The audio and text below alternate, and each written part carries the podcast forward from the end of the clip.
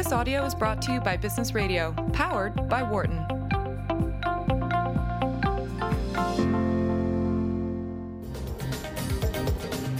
Hey, folks, welcome back. I'm Peter Cappelli. I'm Dan O'Meara. and this is In the Workplace, the show where we talk about things going on at. In the workplace. Exactly. Uh, we check every week to make sure that that's still the case, but so far it is. So, in this half hour of the show, we're going to talk about interviewing. And this is something that affects employers who spend a lot of time, if you're smart, interviewing candidates to figure out which ones are good. And also, of course, maybe even more important, to potential candidates who often see this as kind of the make or break event uh, in terms of getting a job.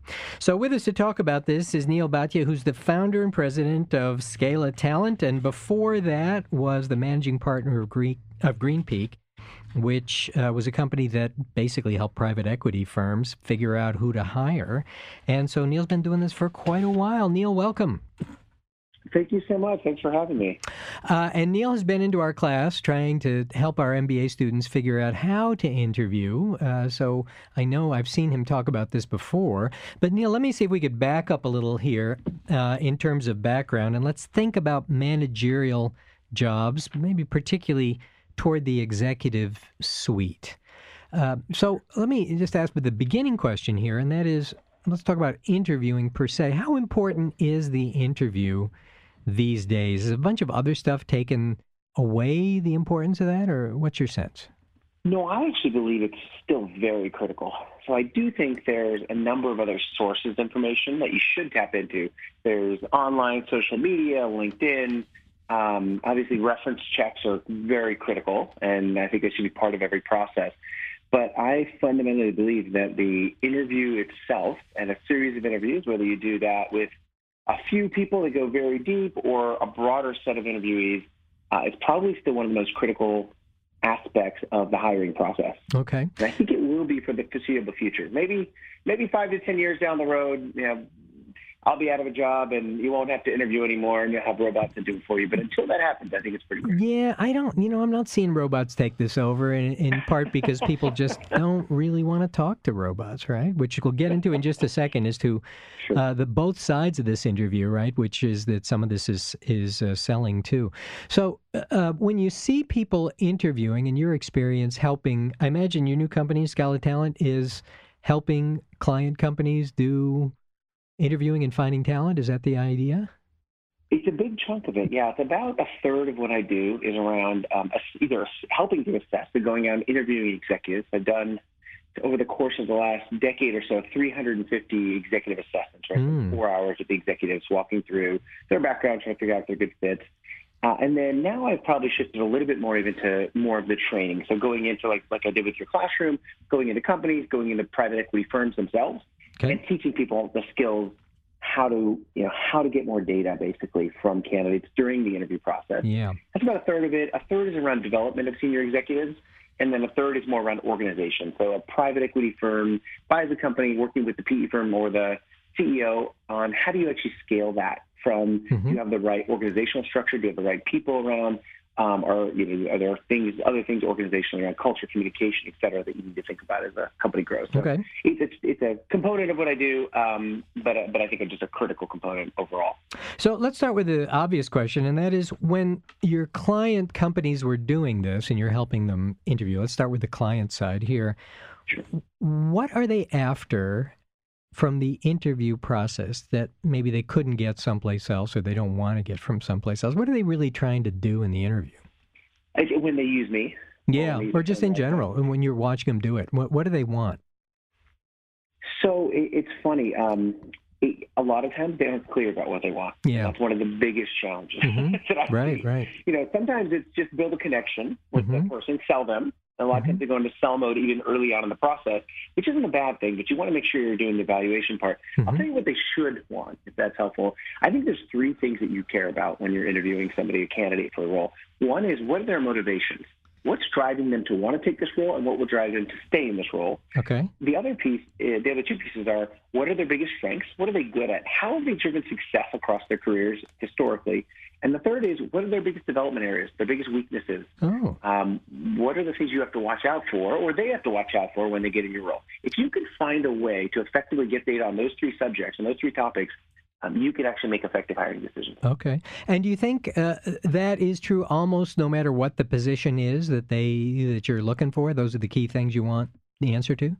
Absolutely, when paired with the other piece of this, which is has nothing to do with the candidate, it has everything to do with your role. Okay. So before you go talk to a bunch of candidates, you need to get clear on your scorecard, your performance profile, whatever you want to call it, the things that you need this person to do and accomplish in your role. Okay. If you can get clarity around those things, then you go talk to the candidates and you figure out what are they good at, Yeah. what are they not good at, and how does that map against that scorecard. So Yes. you put those two elements together. Okay. Uh, you know, for listeners, it strikes me the reason you want to pay attention to Neel here is that Neel has been sitting with the people who are doing the hiring, right? And to get some sense of wh- how they're thinking and what they're looking for. Neel, how often do you think it was the case that your clients or the people doing the hiring didn't really know what they wanted? How often do you think that was the case? I would say half the time they were clear.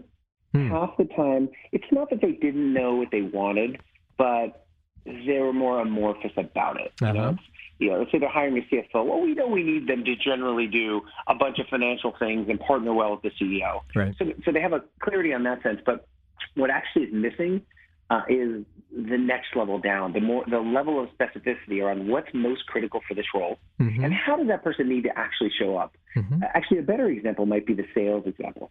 So, you'd say you're going to hire a head of sales. Okay. Say, okay, I want someone with a great track record selling and who can come in and sell my product. hmm And, and sometimes that's almost uh, the extent of, of how they're thinking about it. Where I see people make mistakes, and by the way, about half of hires are mishires, Hmm. Okay. which is That's a massive number. that is a big It number. is. Yeah, yeah, and the cost of mishires is you know out of control. And where I see them make a mistake is think of a salesperson. You're not clear enough around what's unique about your role. So your selling process is it a 30 day sales cycle or is it a 12 month sales cycle? Okay. Is it do you need this person to go out and manage a huge team of sales individuals, or are they really going to be in that room shaking hands, closing deals? These are they seem like nuances now, but it's it's where you Yeah. might interview somebody and say, Right. well, they've got a great track record. They delivered in three different roles. And you get them in your role and they fail miserably, Right. and you wonder, well, how could that be? Right. A lot of times it was in that nuance, and so it, I'd say maybe 50, Yeah. 60 percent of the time they aren't clear about the nuances. Yeah, so I, I, I maybe I could just restate that. Tell me if I got it. I think part of this is just that the clients don't take time to figure out what it is you actually want this person to do. Right. This is, goes back to job requirements, as opposed to what the overall outcome is that you hope they'll contribute to. Right. So say s- hiring a sales guy, and what do you want? We want great sales. Well, of course, right. Uh, but what do we want you to do in order to achieve that? They don't know, right? Or, I mean, they, I'm sure they would know if they thought about that. They don't think about it, right? That's right. And, and not only that, I go one step further and say, and how what's unique about their sales process, Yeah. and how does that compare to what the candidate has done historically? Mhm. And they find those disconnects Right. Right. uh, and identify those. But if you don't map them in the scorecard up front, you don't even think or no to probe on those in the interview process. Yeah. That's where the scorecard piece becomes so critical to do this up front, so you can actually get the right data Yeah. and then make a decision at the end. Yeah, let's ask you about the scorecard in just a minute. But if we could take just another second, talk about what goes wrong on the hiring side. Do you think the reason they don't get clarity on what they want is because there's too many cooks in the broth, sort of thing? There's too many people throwing ideas in, or what do you think the problem there is? Seems pretty basic. Yeah, you know what? I um a lot of times I don't know if that's the biggest issue. There usually are, by the way. That is that isn't a problem. You have too many cooks in the kitchen. Generally speaking, though, there is a hiring manager. Okay. Or that person's job, you know, whether it's the CEO hiring a director of board or the CFO hiring a controller. There is it ultimately does get down to one person. I think that's helpful. Uh, The too many cooks in the kitchen piece is an issue because what happens is, let's say you're the hiring manager, let's say you're the CFO, you're hiring this controller. Chances are there's eight to ten people in your interview process, and Yep. maybe six to ten people Mhm. meeting that candidate. If you aren't clear with every one of those, every person that's talking to the candidate about what they should be focused on, what areas, what you end up with is the same three anecdotes that the candidate has told, to every single person. Oh. Uh, Hmm. You know, to whatever their pre-prepared answers are, Mhm. or even worse, they spent half of their interviews talking about how they climbed Mount Kilimanjaro, how the Yeah. candidate climbed Mount Kilimanjaro, Right. and they don't really get to the heart of. And then the other, you know, third talking, uh, selling the candidate on the role. And Yeah. each person, you know, you might have five interviews, ten interviews, an hour each. Each person spent a total of ten or fifteen minutes getting data from the candidate. Neel, let's talk a little bit more about what goes wrong on the interview process. So, some of it is setup, and that is companies don't really know what to drill down on. Uh, but some of it, I think, seems to be too that your people you're trying to coach are almost uncoachable sometimes on some of these things, right? Uh, what do you see them doing that um, over and over and over? Well, the main thing, and this is maybe even less about what they do and what they're not doing. So I mentioned before that the, the three things you want to know motivation, strengths, development areas. Most people don't spend much, if any, time on the development area side. And it's almost awkward for the interviewer. So they kind of do the throwaway, what's your biggest weakness? And someone tells them they're a perfectionist and then they kind of move on. Yeah. Like, okay, check the box. I get it. You're, you work too hard. You Right, that's it. care too much about the company hmm that you work for. Um, and what they should be doing is spending literally 40 to 50% of the interview talking about development areas, talking about Ooh. what this person Okay. has or hasn't done well. Okay. Yeah, it, it sounds very, um, you know, counterintuitive or maybe even aggressive, but what you really want to know is how has this person made mistakes? How have they learned from those mistakes? What aren't they good at? Every single person I've assessed hmm has had a bunch of strengths and a bunch of development areas. Yeah. Okay. And if you don't know that whole right side of the equation, the development area side, it's very difficult to make an accurate hiring decision. Okay. You, you get surprised later once you hire the person. You're like, oh wow, here, here are the development areas. Now I see what they are. So Neel, that, that sounds makes perfect sense, but I think for a lot of people, they're going to say, "Well, I don't know how to do that." So let's see if we can get you to help us do that. And that is, let's turn, say, to Dan O'Meara sitting next to me here, Surely. and let's see if you could interview Dan on his many weaknesses. no, serious, Sure. seriously, what kind of questions do you ask? I mean, I'm I'm dead serious about this. What do you ask somebody? And let's try with Dan here um, uh, to try to get at because people don't want to talk about their weaknesses, do they?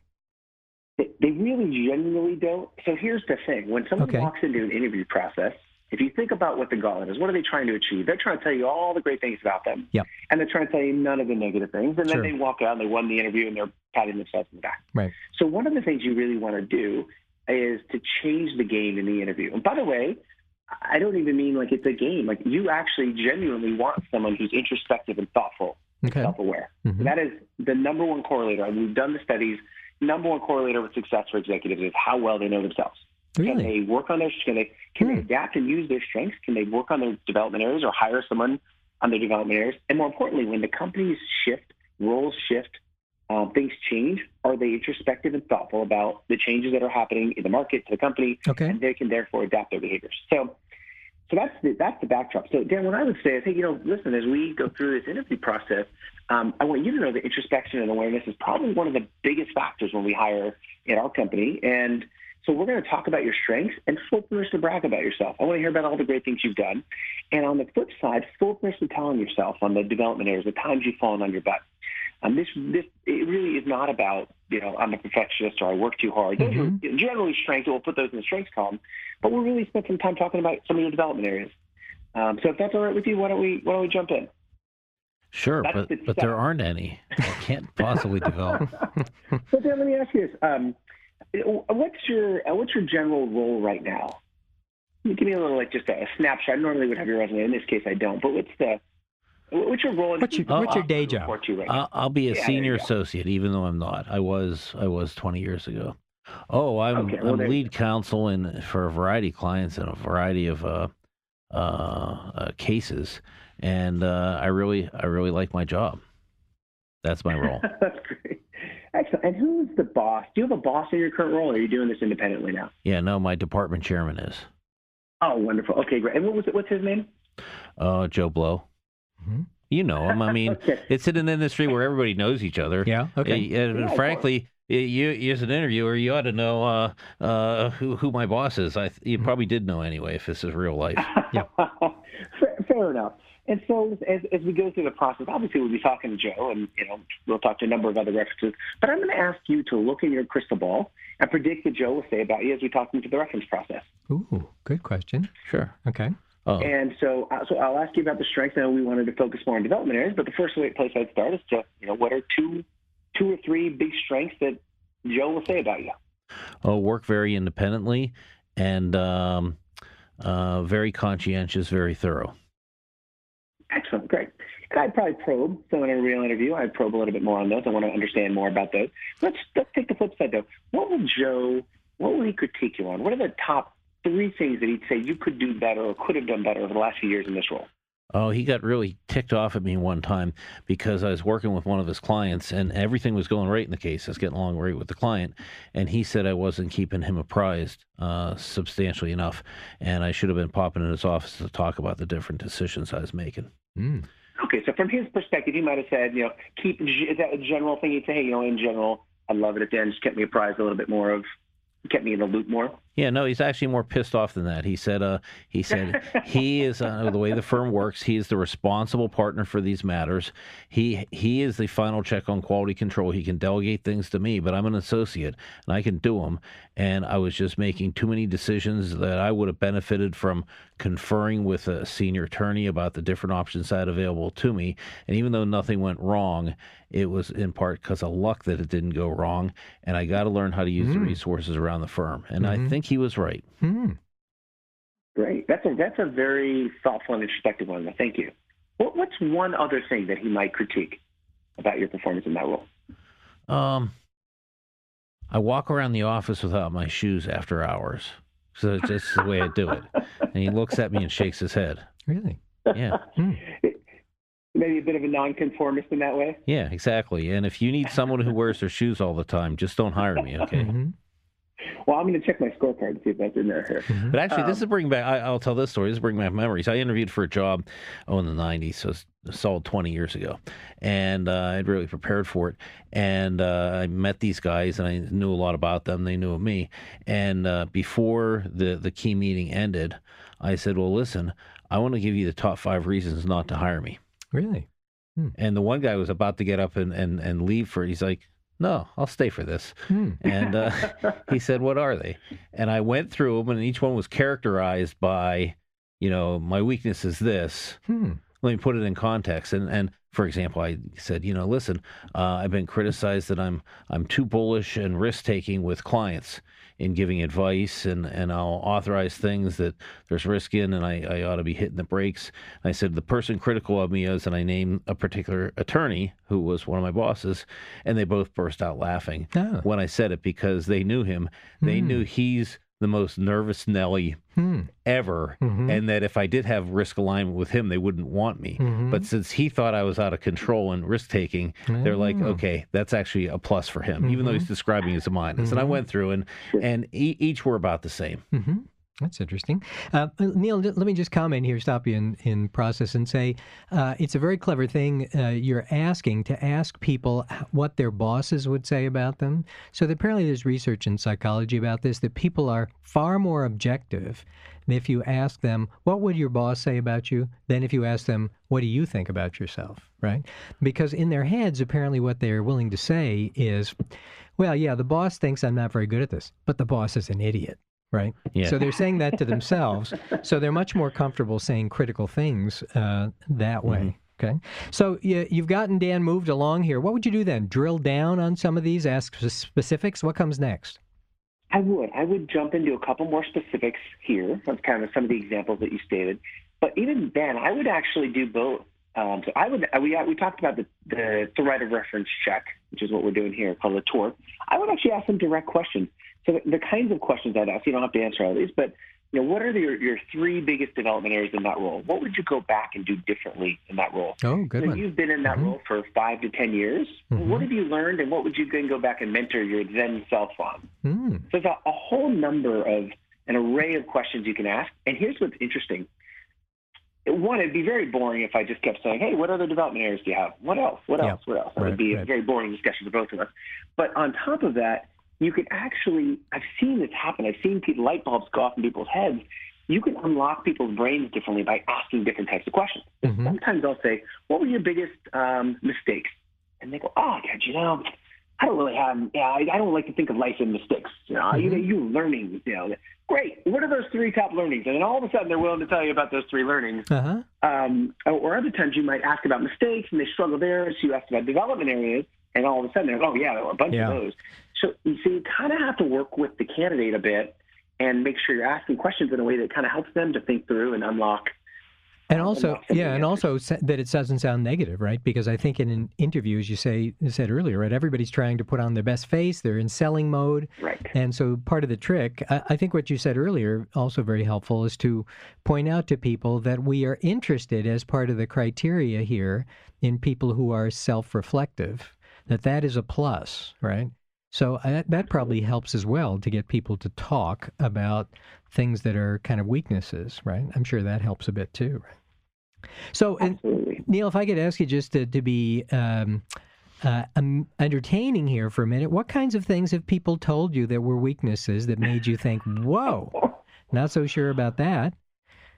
What kinds of I things? have had some very interesting ones over the course of, you know, I don't know how many hours of interviews I've done. Um, so let's see. Some of the more entertaining ones. Well, had one uh, uh, during our assessment process. We talked even about the early years of their career. You know, the, the education steps, and sometimes even before that. I- I've had people tell me that they were one of their biggest low points in the college years. They were selling drugs out of their dorm room, and they were always afraid the DEA was going to break down their door. so that was an interesting one. Entrepreneurial, one that- entrepreneurial, yeah. Uh, very, Yeah. very, yeah. Mhm. Risk taking. Yep. Talked about risk taking. Uh, I had one that said they were, God, let's see, they were having an affair with their boss's admin, and then their girlfriend found out. You know, their boss found out, and so it created this very awkward situation at work. Oh, yeah, And yeah, I can see that. that Mhm. was- How do you that probe on that one? What do you say next? You I know, don't, I don't generally touch that. Was one, it worth it? there is- was it worth it? Right, right. Yeah. Well, it, this is yeah, this is the general counsel of a role. So there's you know you got to factor that into Right. like oh okay. There you go. There's, there's a bit of uh, judgment here as we have this discussion. So fascinating. I'd say so. Um, I, I think more often that like less salacious, but the more interesting ones are, you know, people will talk about the times they got fired or the big fall in their butt moments with some of their hires. Hmm. And generally speaking, if you get someone who's thoughtful and introspective and you give them a safe environment to have that discussion, they're willing to have that discussion and Yeah. talk about things. Yeah. And so, um, so you get more job-related things, which is you know really what you're after. You know, the funny stories are always the funny stories, but uh, but at the end of the day, what you really want is that more balanced picture, and, and people are willing to to do that. Do you do you find that uh, I, you know you, we've just come out of a period of a pretty awful labor market? A lot of people, I, I'm sure, really wanted these jobs, and so do you? Did you find that they're always trying to guess what you're getting at the whole time, and do they push back on that? What are you getting at here? What's the right answer? What's going to be on the test, kind of thing? Uh, do you get a lot of that from these folks? Sometimes, although uh, the way I ask questions, and I think the way people generally should, if you're talking about development areas or strikes, is a bit more open-ended. And so I think Okay. very quickly they realize, yeah, there is an, there is an answer to this test. The answer is, are you introspective and thoughtful? And so, Yeah. Right, so right, that, right. that's the piece. If I'm not hearing, you know, Yeah. I'm hearing the oh, uh, everyone else's fault every time there's a mistake, or I've had people, and this can, you know, it's a little bit shocking even when you um, think back at it. I've had people who've been running businesses for eight years and say, I think, what was a, a couple of mistakes that you made along the way? You know, things that you learned. God, you know, it was a really good run. I mean, the business did so well. I really just can't think of any. Yeah, Like, yeah, wow, I made three mistakes on the way here this morning. Yeah. right. Well, we've got some leadership in Yeah. Washington like that, right? It just would be have would Oh, struggle me started on that. struggle with that that question a little bit. Yeah, I think that's Yeah. that's probably for sure. Yeah. Neel, let me ask you about private equity here. You spent a ton of time in that industry too, and, and just a, a little bit about that. What do you think are the characteristics of people who do well in that industry, as opposed to maybe in the business world in general? What are they looking for there? It's a good question. You're talking more about the senior leadership now Yeah. within the within the uh, companies, the Right. private equity companies. Right, right. Uh, let's see. What are the main things? Uh, I mean, I think if you we, so we've also done this study. We've said, okay, what drives success? And let's say for CEO roles, that's probably the person who's most affected by the uh, private equity ownership structure. I think it's someone who's willing to act quickly Mm-hmm. Yep. and make changes. And that could be Mhm. changes to the team. It could be changes to the you know the approach. If you think about the private equity hold period, you've got a four to eight year period where they're expecting they want to make some changes and deliver results, and then likely sell the company to another buyer, take it public, et cetera. There's some kind of transaction Right. on the back end of that. And so someone who's willing to come in and really size up the business quickly and make some tough decisions, that's, that's a, number one Mhm. thing. Mhm. I think the second, this is really important for, I'd say, CFOs and CEOs that are working with private equity firms. It's about the mindset that they take. If you have a CEO, there's, there's a spectrum. If you think about how a CEO um, approaches a board, there's a spectrum from a compliance mindset, which is, oh, yeah, just tell me what to do. Tell me the three things you want me to do, and I'll go do it. And to the other end of the leave me alone, you hired me to run this business now, stay out of my shorts. Neither of those works. Those are the two extremes of the scale. Yeah. But Mhm. there's actually a happy medium in there where it's a, it's a CEO that's willing to have an engage courageously, have tough discussions. You know, when the investor, the board members throw out their five ideas, they don't want a CEO that says, okay, great, I'm going to go implement those five things. They actually want to have a debate about it. It's like, actually, those two ideas are terrible. And here's why for our business, because the CEO is going to be closest to the business. But those three, those are actually pretty good ideas. Why don't I see about how, you know, how we might implement some of those?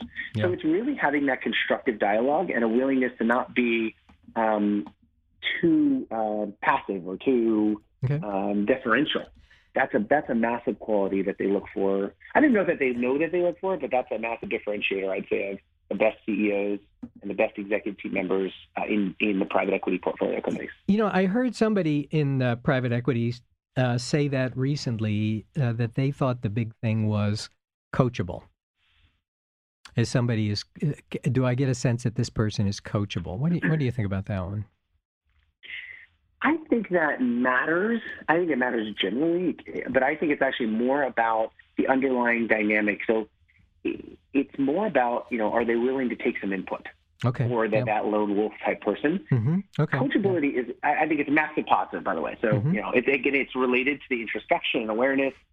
Um, but if you think about it, it depends on the firm. I think some firms really want to come in and they want to put a CEO in place or you or you know leverage a CEO of a company that they're buying and kind of work with them who can actually drive things pretty independently and you know can can really they don't have to manage over manage the person as long as they're willing to take some input I Mhm. think that's great. I think if they are a new CEO or new to the role, then I think coachability, or if there's a, you know, somehow they're making a transition. Oh, they used to be in this industry and now they're coming over to a different industry. I think then um, coachability becomes a, a bigger element. Yeah. Neel, very cool. We should probably let you go and get back to interviewing more people. Pleasure to have you on. For more guest interviews, check out our Wharton Business Radio Highlights podcast on iTunes and Google Play.